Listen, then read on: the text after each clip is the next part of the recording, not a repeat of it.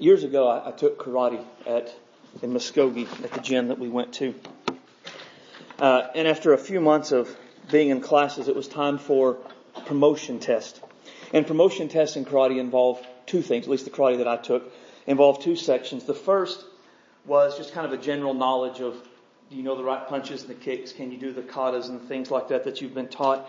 And the section, the second section, it, it dealt with sparring. You, they picked certain people for you to, to fight, and you fought for two to three minutes. Typically, the fights were broken up into t- several times. The more advanced you were, the more times you had to fight, and you, your, your fighting started with those who were more on par with you, whatever level you were, and they increased until you ended up sparring with black belts. And so, what the senior instructor would do is he would come along and he would say, Caitlin, you're sparring with Sarah. Red, you're going to spar with Scott and, on and on like that. And one day he came to me and he said, Stacy, you're going to spar with Tom. And, and when he said that, all the other people in the class who'd been in the class long, they went, ooh. I didn't know why they said that because Tom, I mean, Tom was a, one of the instructors. He was a black belt, clearly superior martial artist to me. Um, but he was a pretty nice guy. He was pretty laid back. And he tended to talk slow and loud. When he was a kid, something had happened. He had lost a good portion of his hearing he wore hearing aids, but he still talked slow and loud. So I wasn't sure why they were oohing and awing about having to, to fight Tom. I mean, we, we sparred black belts all the time, so I couldn't figure out what was unique about that. So the time came for us to get up there and we, we faced the instructor and we bowed, then we bowed at each other. When we did, he yelled at me.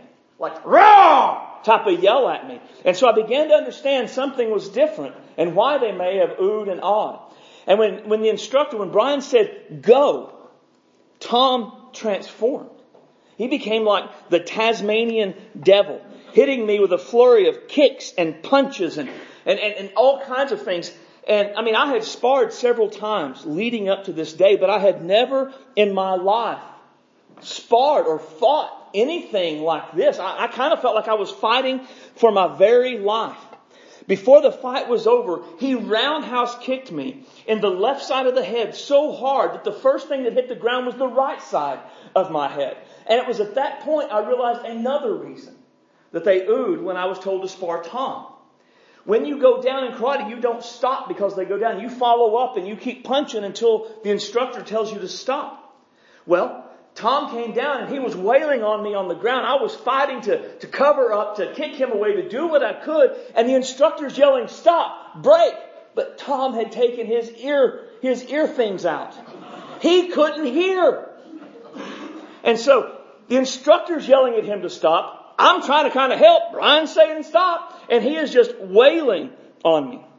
Um, by the time the match was over, it's only supposed to be two or three minutes, but I'm I'm still fairly confident it was a two or three hour session. I, I was so exhausted from fighting, I, I really thought I was going to throw up. I had been hit and kicked and knocked down more times than I could count. I, I was so sore my hair hurt for a week. And one of the reasons that fight went so badly for me is because I was not prepared for the intensity Tom was going to bring. I was not mentally prepared for how hard Tom was going to fight. I wasn't physically prepared to fight that hard and that long. My lack of preparation resulted in me being treated like a punching bag for however long that match went on. I, did spar Tom in later times in karate. I, never fared much better, but I was always more prepared because I knew what to expect. I have a, a mindset, an idea. Many Christians approach spiritual battles in the same way I approached the fight with Tom, unprepared. Many are not mentally prepared for the intensity and duration of spiritual battles. Many are not intellectually prepared to know the right things and to know the reality of spiritual battles. Mentally, many are not are spiritually prepared to be able to effectively deal with the spiritual battles that, that will, absolutely will come into our lives. And when we're not prepared for spiritual battles, we get, we just get waylaid. We just get absolutely defeated. The results can end up being tragic. Uh, we are in the portion of Ephesians. We are going to move into talking about spiritual warfare. Right? And so we're going to do this. Today, we're going to do it to talk about how to prepare for spiritual battles. So open your Bible to Ephesians 6. We're going to look at verses 10 through 12 this morning. Uh, when you find that, I'm going to you to stand to honor the reading of God's Word. I believe it's on page 898 in your Pew Bible.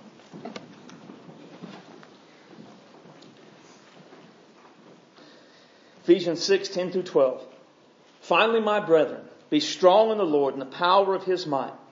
Put on the whole armor of God that you may be able to stand against the wiles of the devil. For we wrestle not against flesh and blood, but against principalities and powers, against the rulers of darkness of this age, uh, against spiritual wickedness in high places. We're going to stop there today. The title of the message is Preparing for Spiritual Battles. Let's pray. Father, we love you. We praise you for your grace and your goodness. We thank you for all you've given and done. Guide us today as we look at this passage. Let our minds be open to what you have for us. Lord, there are two groups of people in here today those who are in the midst of a spiritual battle or those who are headed to a spiritual battle. And Father, we need to know what to do. We need to be prepared for it. Spiritual battles are hard, they're long, they take many forms. But God, we are not we are not meant to be caught unaware. We are not meant to know what's going on.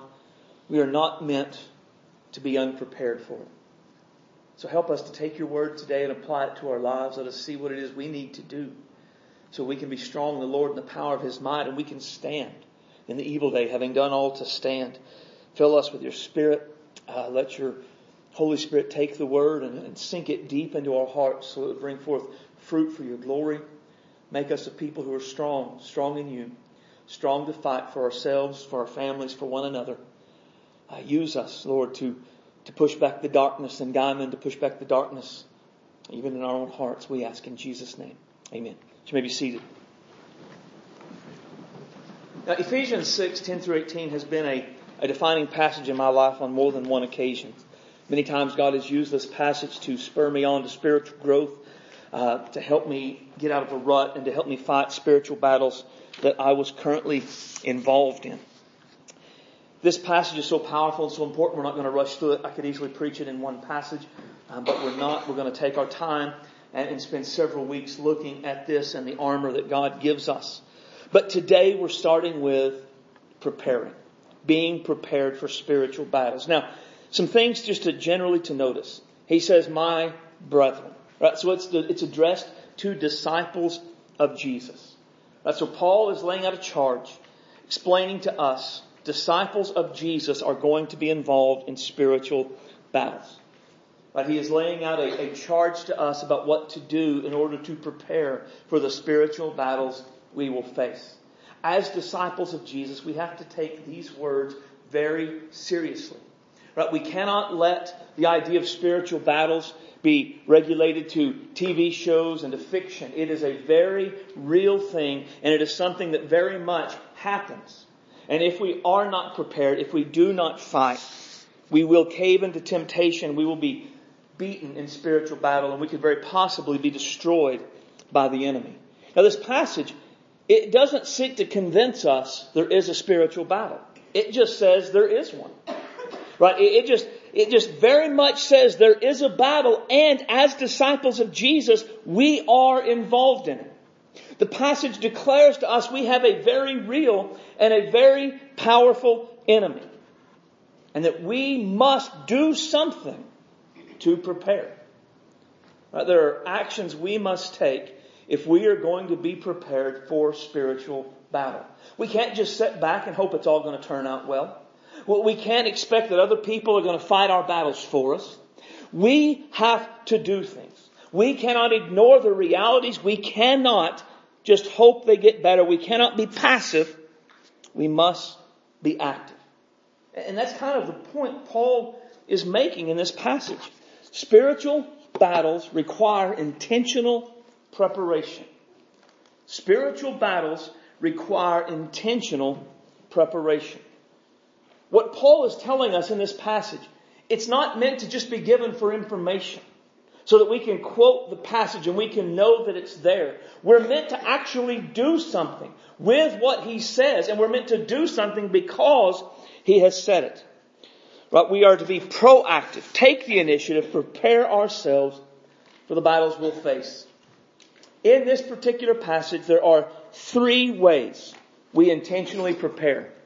First is be strong in the Lord. Now this is likely the most important truth If we do this, we should do everything else. Be strong in the Lord and in the power of His might. Paul lays great stress on our need to rely on God's strength by using three different words. Power, strong, and might. These words refer to God being able to exert the force needed to do something. Paul wants us to understand we can't fight these battles on our own. We're not strong enough on our own to be able to fight them. Instead, we need God's strength. We need to be strong in the Lord and in the power of His might. No matter how physically strong we are, our physical strength is insufficient for the battles we face. No matter how spiritually strong we are on our own, our spiritual power is insufficient for the battles we'll face. In order to, as, as he says later, to stand and keep on standing, it takes a strength that comes only from God. God has the power, and God gives us this power. Right? What Paul says here about being strong in the Lord and the power of his might, it's kind of the culmination of stuff he said earlier that we've already looked at. So we'll quickly look at some of the things Paul's already said. Look back at Ephesians 1 and 15.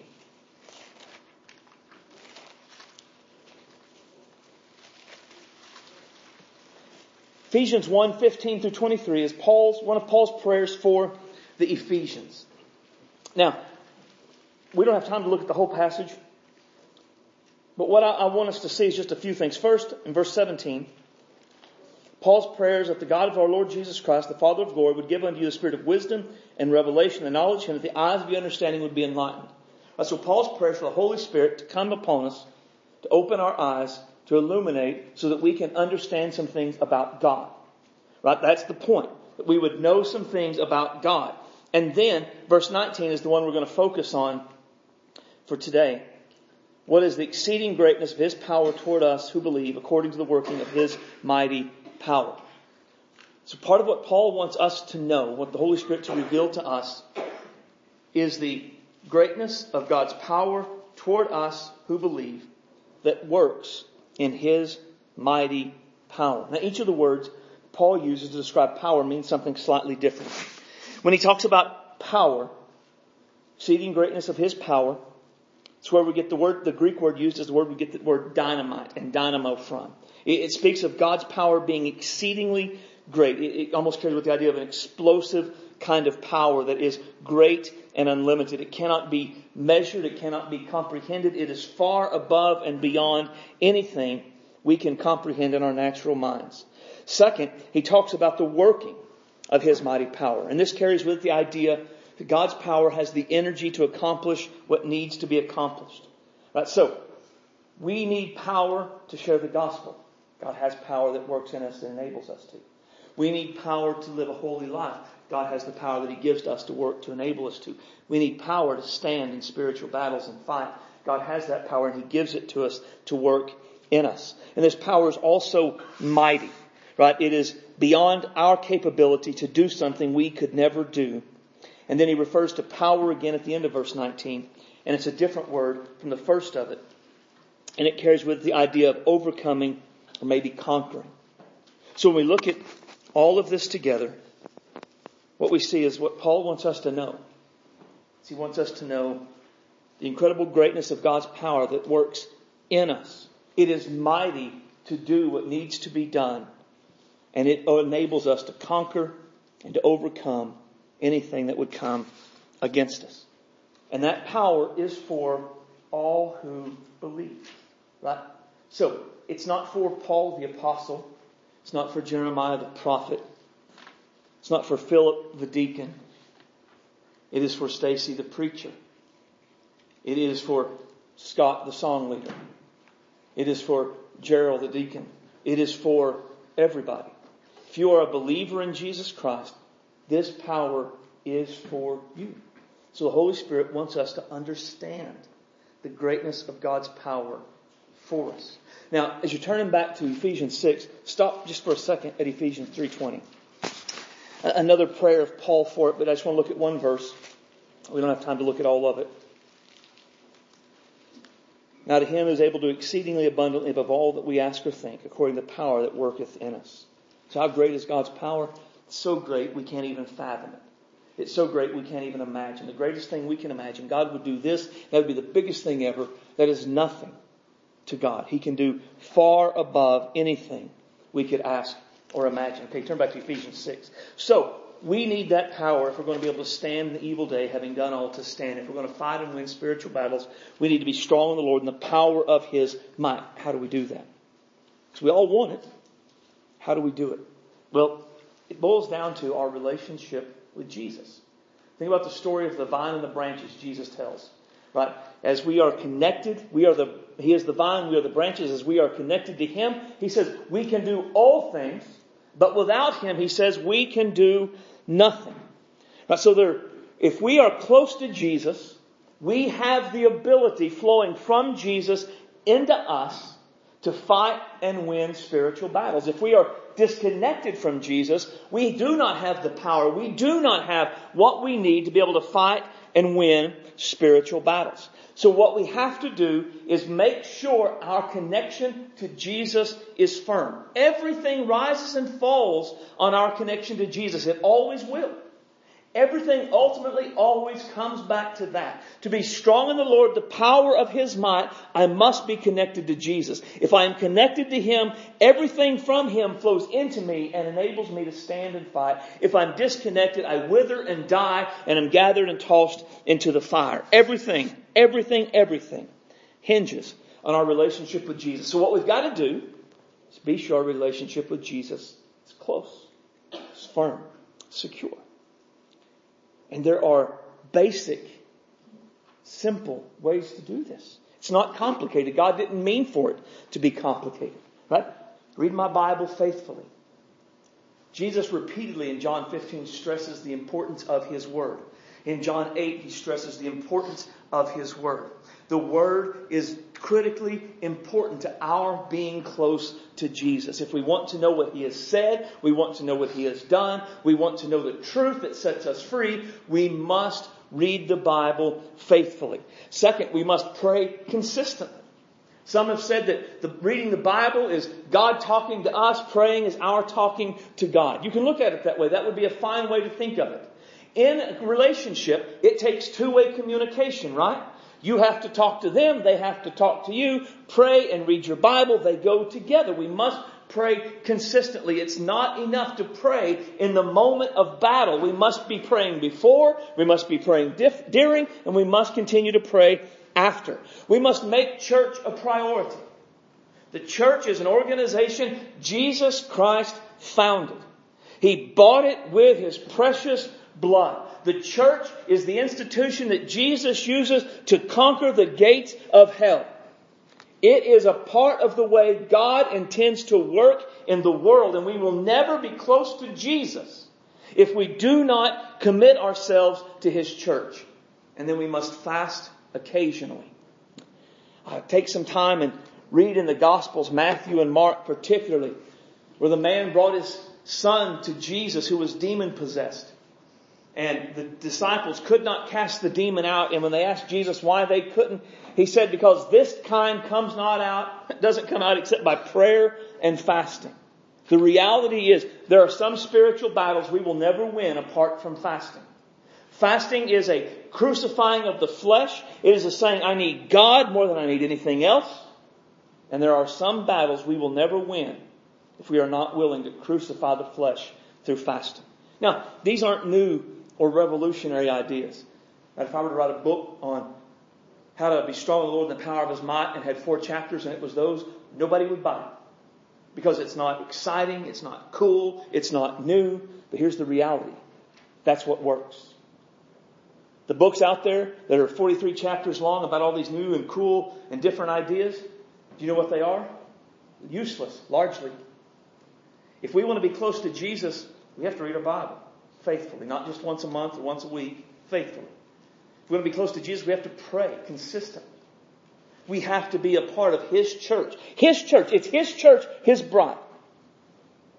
And spiritual battles require fasting at times. That's it. I mean, it, it, it is very simple. But the simple nature of it can be deceiving because those aren't easy to do. It's simple. I mean, nobody in here is looking at that going, man, I never heard that list before. But how many of us in here do this list on the regular? How many of us read our Bible faithfully? How many of us pray consistently? How many of us are truly committed to church and make it a priority? When was the last time we fasted for a spiritual battle? See, the simpleness of it is, is deceptive. It's simple, but boy, they're, they're hard to do because you start trying to read your Bible, you have an enemy that does everything he can to keep you from your Bible. You start trying to pray consistently, you have an enemy that will do everything he can to keep you from prayer. You want to be a part of church? Be faithful to it. You have an enemy that gives you 10,000 other things you could do rather than come to church. You want to fast? You have an enemy that makes food smell a hundred times better than it's ever smelled before the moment you say you're going to do without. Spiritual battles require intentional preparation. This starts with being strong in the Lord and the power of His might. Secondly, they have to know the enemy. One of the most basic principles of warfare stated in the words, know your enemy. This is why the government spends millions of dollars on spies and spy satellites. This is why every combat unit in every branch of the military has either scouts or a surveillance team of some sort. This is why fighters watch fight tapes of guys they'll be fighting. This is why football teams watch game tapes of the teams they will be playing. The better we know our enemy, the better we can plan on how to fight them. And what is true in the physical realm is just as true in the spiritual realm. Now, for us though, it is far easier for us to gain intel on our enemy than it is for a soldier to gain intel on their enemy. For scripture reveals virtually everything we need to know about Satan and his demons. For the most part, it is here in English, in whatever translation we can best understand, all for the taking. In fact, it is so accessible to gain information about the enemy that ignorance of the enemy is almost inexcusable for a disciple of Jesus. Because it's not the ignorance of, that comes from I don't know. it is a, a willful choice. I'm choosing not. That's the only way we don't have enemy or have information about our enemy is if we are willfully choosing, I am not going to read the book that tells me about him. If I want to know my enemy, I have to be in the book that tells me about him. Right? And so Paul, in verse 11, Paul talks about the wiles of the devil. Now, wiles refers to deceitful tricks and methods Satan uses to deceive and destroy uh, human beings. His ultimate goal for these wiles is to wreak as much havoc as he can. Satan comes to steal, kill, and destroy, Jesus said.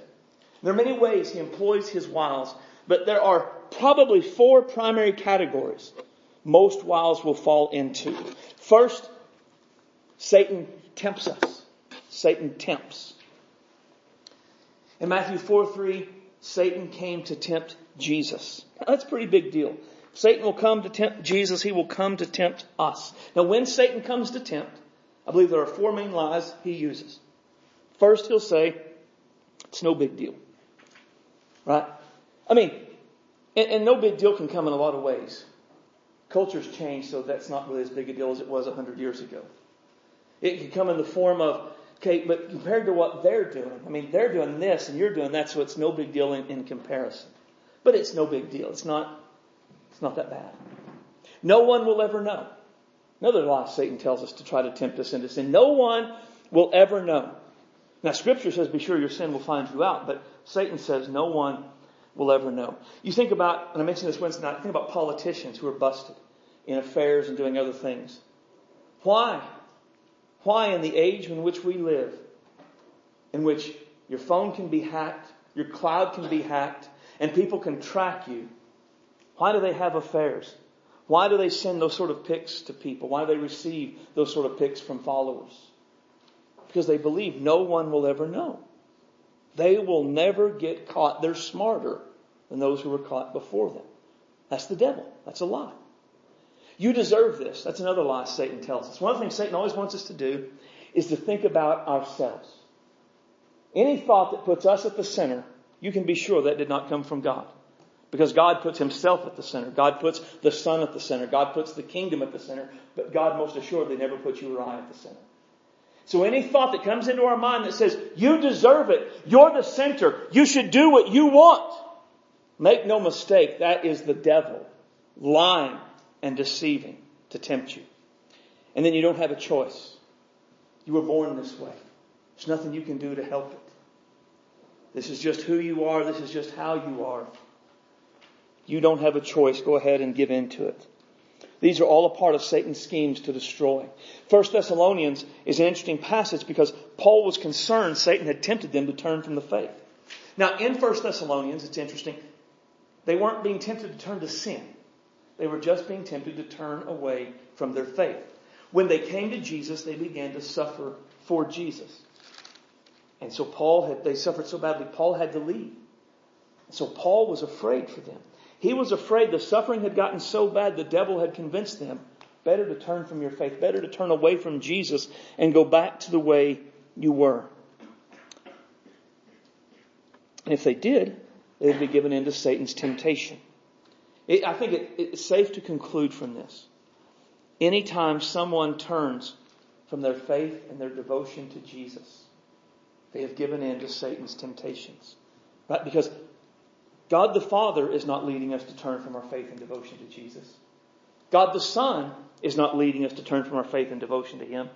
God the Holy Spirit is never leading us to turn from our faith and devotion to Him. So, where does the temptation to turn from our faith and devotion to Jesus come from? The world, the flesh, the devil, but never, never God. Satan tempts. Satan also deceives. Jesus said, Satan is the father of lies. Uh, Revelation 12, it says Satan is the one who deceives the whole world. Joshua 9 talks about my favorite example of Satan's temptation or Satan's deception, and that is the Gibeonites. You should read that chapter. It's really interesting. Just a quick summary. Joshua conquers, goes in to conquer the promised land. They're told, do not make any alliances with the people of the land. They go in, they start to conquer, they start to win, God's fighting for them. And a people called the Gibeonites hear about it and they're afraid. And so they go and they determine to go and try to make a treaty with Joshua, but they're afraid Joshua won't just make a treaty with them because they're people of the land. So they put on old ratty clothes, they get moldy bread, and they get wineskins that are all brittle. And then they ride their horses really hard and they come in and they say, we want to make an alliance with you. Joshua says, oh, we can't do it. We don't know who you are. We don't know where you're from. You might just be from right over there. And we can't make alliances with people like that. And they said, oh, no, no, no. No, we're from really far away. These clothes, they were brand new when we left. This bread, this moldy bread, fresh out of the oven. These were brand new wineskins. Look at how brittle they are. Oh, wait, we have, whew, we've ridden a long way. And the Bible says Joshua looked at their clothing, looked at their food, looked at their stuff, did not seek the Lord, and so made an alliance with them, which was contrary to what God had said. So a Gibeonite is one who encourages someone to do something contrary to God's will by appealing to natural senses while discouraging them from seeking God's word or God's will for guidance. Right, so anytime someone is saying, oh, don't worry about what the Bible says, you just follow your heart. Make no mistake, that's a Gibeonite. That is a satanic Gibeonite trying to deceive someone, to turn them away from God. Satan accuses. We're going to have to hurry. Satan accuses. Revelation 12 and 10. Satan is called the accuser of the brethren. You ever, you ever wake up one day and, and you, you just feel condemned? I mean, you feel you are the worst person that's ever lived. You're a terrible husband. You're a terrible wife. You're a terrible parent. You're a terrible Christian. You, you kind of stink at, at all of life. Where does that come from, you wonder? Where do those feelings of condemnation come from? Or, or you ever, maybe your mind goes back to sins of your past. You think, oh, so ashamed of those. Things I, I hate those. Oh, I, how, who can I, how can I serve Jesus? How can I talk about Jesus given what I've done? I, I am not worthy. I, I've just done such terrible things. Where does that, that sort of condemnation, that accusation come from, do you wonder? Or, or do you ever have like what you might call a vain regret? A mistake you've made in the past, but you can't undo it, right? There's no going back and fixing it. But your mind is so focused on it, it runs your whole day. Oh, golly, I can't believe I did that. Where do you think that comes from? Make no mistake. That's the accuser. That is the accuser telling you you're not worthy. That's not God. That's the accuser telling you your past sin keeps you from present faithfulness. That's not God. That is the accuser telling you to focus on what you can't fix rather than do something you can do something about. That is the accuser. Make no mistake of that. It is the accuser. He accuses. And then the last one, he separates. 1 Thessalonians 2, 17 and 18, Paul had a great desire to go see the Thessalonians and to be with the believers there. And he had tried to go, but he was unable. Scripture says Satan had prevented him from going. And then Galatians and 2 Corinthians are, are kind of the same. Paul had preached the gospel, planted the churches. People had come along and, and, and teaching a false doctrine, and Paul had called the false doctrine out and called the false teachers out. And the people in Galatia, the people at Corinth had turned against Paul because of that. The, Paul asked the people in Galatia, he said, have I become your enemy because I tell you the truth? To the people in first in second Corinthians, he, he kind of talks to them about closing their hearts off to him. And what's happened is Satan has brought deception into the church. Paul was calling them back to the truth. Well, the devil doesn't want that, so he's trying to separate these people from Paul. He doesn't want them to listen to someone that's going to call them back to Jesus and the right way of life. So what Satan did then is what Satan does now. Right? He actively works to keep people from the church. You know, we talked about be faithful to church, make it a priority. I, I, we, these are things we, I think we have to think about. I don't think we often do. Who leads people to skip church? Who leads people to stay home and watch Desperate Housewives rather than come to church? Is it the God who planned the church? Is it the Son who shed His blood to form the church and redeem the church? Is it the Spirit that brought the church together and empowers the church to make a difference in the world? Or, or would it be the world, the flesh, and the devil that wants to do all it can to destroy the church? Which do you think is working to keep people from coming to church? Make no mistake, it is not God trying to keep people from church. It is not God the Father. It is not God the Son. It is not God the Holy Spirit that keeps people from church. It is the devil, the world, the flesh, or the devil, but never God. And who is it that's trying to keep people from those who want to point them to Jesus? Have You ever tried to reach someone, you're trying to help them come to Christ or stay with Christ and they cut you off. They don't want to hear what you have to say. Why? Why do they do that? Now, they want you to believe it's all your fault. You're too pushy. You're too naggy. You're too forward. But that's not it. That's really not it. It's the devil. The devil has a plan for their life. The devil is trying to lead them away from Jesus, and you're messing up his plans by talking to them about Jesus, by encouraging them to get back to Jesus, by drawing them to the church, and he wants them to get away from you to the best of his abilities. He doesn't want you to influence them, so you ruin his plans to steal, kill, and destroy in their lives. Now, these are just some of the plans and the schemes mentioned in Scripture. The key takeaway Satan is real.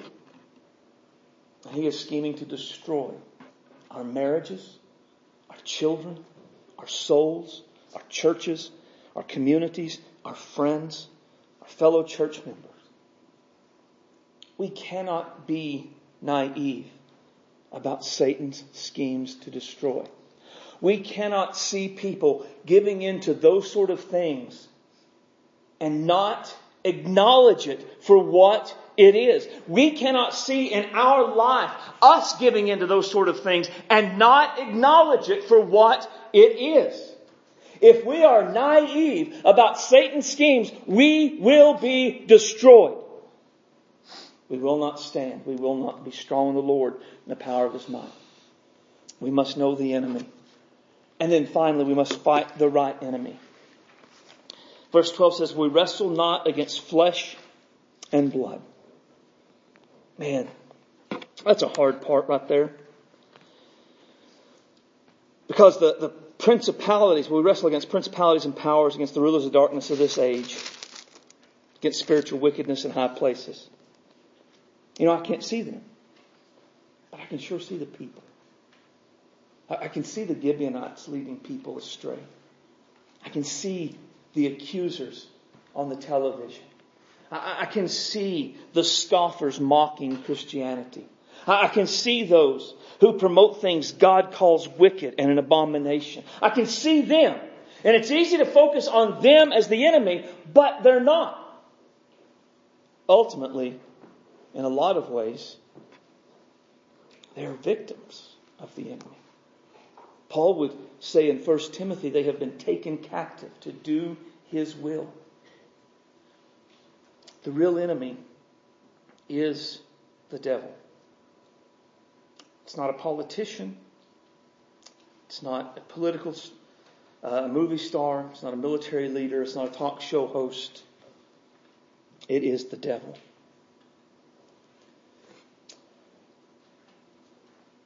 There are, there is one devil and there are many demons. They're at work in the world. Notice the plurality mentioned, but against powers, rulers, principalities, spiritual wickedness in high places. So there's a large number. Now, we don't know how many the number is, but we can guesstimate, I guess you could say. So when Jesus was being taken, he said if he wanted to, he could summon more than 12 legions of angels to fight for him. Now, if a, an angelic legion is similar to a Roman legion, which it probably would have been, then the number would have varied between 4,200 and 5,200. So the number of angels Jesus could have summoned would have been somewhere between 50 and a little over 60,000. That's just using the 12, not more than 12. So that's how many angels Jesus said there were. But then in Revelation 12 and 4, we're told when Satan rebelled, he convinced one third of the angels to join with him. So, the number of more than 12 that actually happens after Satan has already done his, his deception and led the angels astray. So, there is a lot. a lot. One third of however many angels there are fell to earth with Satan in his rebellion and became demons who serve under him. And they, they work and they operate in the world. And, and that's what scripture teaches here. But he calls them spiritual wickedness in high places, calls them the rulers of darkness of this world. The darkness of this world refers to what is going on here and now, the darkness that we see in this world. When we see deep and abiding spiritual darkness, there's something behind it. Right? And this is again a, a kind of a key thing. Demons and the evil spiritual powers, they don't just kind of rule up there somewhere and have nothing to do down here. They influence people and kings and nations and leaders. We, we find at least two examples in Scripture of, of God addressing kings and addressing them as though they were Satan himself because Satan was the ruler behind them. So when we look at this world and we see just an abundance of evil, say, why? Why is there so much evil in the world? Could say two reasons for sure. One, people are naturally depraved and we do sinful things. Two, there are evil spiritual powers that influence people to do wicked things. And convince them it is fine and it is okay. They're at work throughout the world, keeping people blind to the gospel, their need for Jesus, and seeking to do all they can to draw people further and further to wickedness. The evil of man consumes the news reports every day. I mean, we don't have to go far. What's behind a group like Boko Haram? that kidnaps young girls and sells them into sex slavery. Is that just people being people? Is there something more to that? What causes people to think it's okay to deliver a child and then kill it right before it's fully delivered? Where does that come from? Is that just people being people, or is that something more? What, what, what causes the world to tell us, a 10 year old, a 5 year old, that they're not smart enough to vote, and they're not smart enough to buy liquor, and they're not smart enough to join the military, and they can't buy weapons, and they can't buy cigarettes, but they have it all figured out about what they're going to be in life. And you should change their physiology, and you should change their hormones. Where does, where does that come from? Is it just people, or is it something more? Make no mistake, it, it is something more. The wickedness of the world comes from natural human depravity, to be sure. But there are evil spiritual hosts who work to make it worse and to push people further and further away. C.S. Lewis famously wrote, There are two equal and opposite errors to which our race can fall into about demons. One is to believe in their existence, or to disbelieve in their existence, and the other is to believe and to feel an unhealthy and excessive interest in them. Another author quotes this and says, either works to the enemy's advantage. If we disbelieve in their existence, it allows them to roam and work more freely among us. And if we take an unhealthy interest in them, we are focused on them and not on Jesus. Our goal in this last portion of Ephesians is not to have an unhealthy interest in the evil spiritual world but neither is it to be ignorant about their existence. Our strength comes from the Lord. Our ability to overcome comes from our connection to Jesus. This will always be what we focus on, but we must know the reality of the war that's out there. Let's stand. Bow your heads and close your eyes.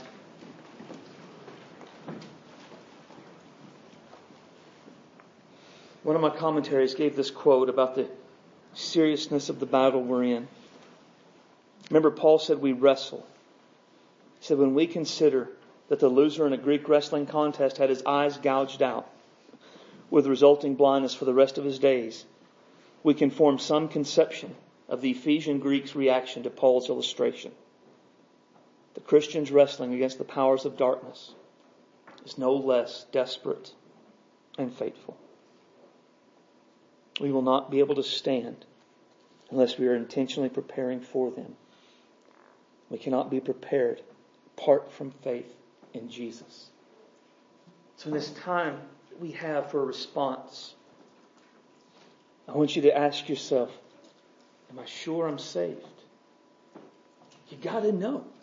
I mean, if you have not repented of your sins, if you have not believed in Jesus, you are not going to be strong in the Lord, the power of His might. You are going to be taken captive by Satan to do His will. You just are. Everything has to start with you making a decision, crying out to Jesus to save you. You must turn from your sin. You must turn to Jesus. You must cry out to Him. No one can make that decision for you. And secondly, if you say, I have repented, I have believed, I am saved, how is your relationship with Jesus?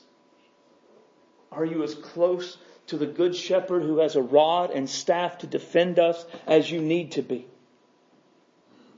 Or have you drifted? Have you kind of gone away a little bit? We must stay close. We must stay near. We must be connected to Him as a branch is to the vine. It is only then does the grace and the spirit we need flow to us and give us the strength to fight and win spiritual battles. Let nothing stand between you and Jesus this morning. If you need to receive Christ, you spend this time and you cry out to Him. If you need to reconnect with Christ, you spend this time and you cry out to Him.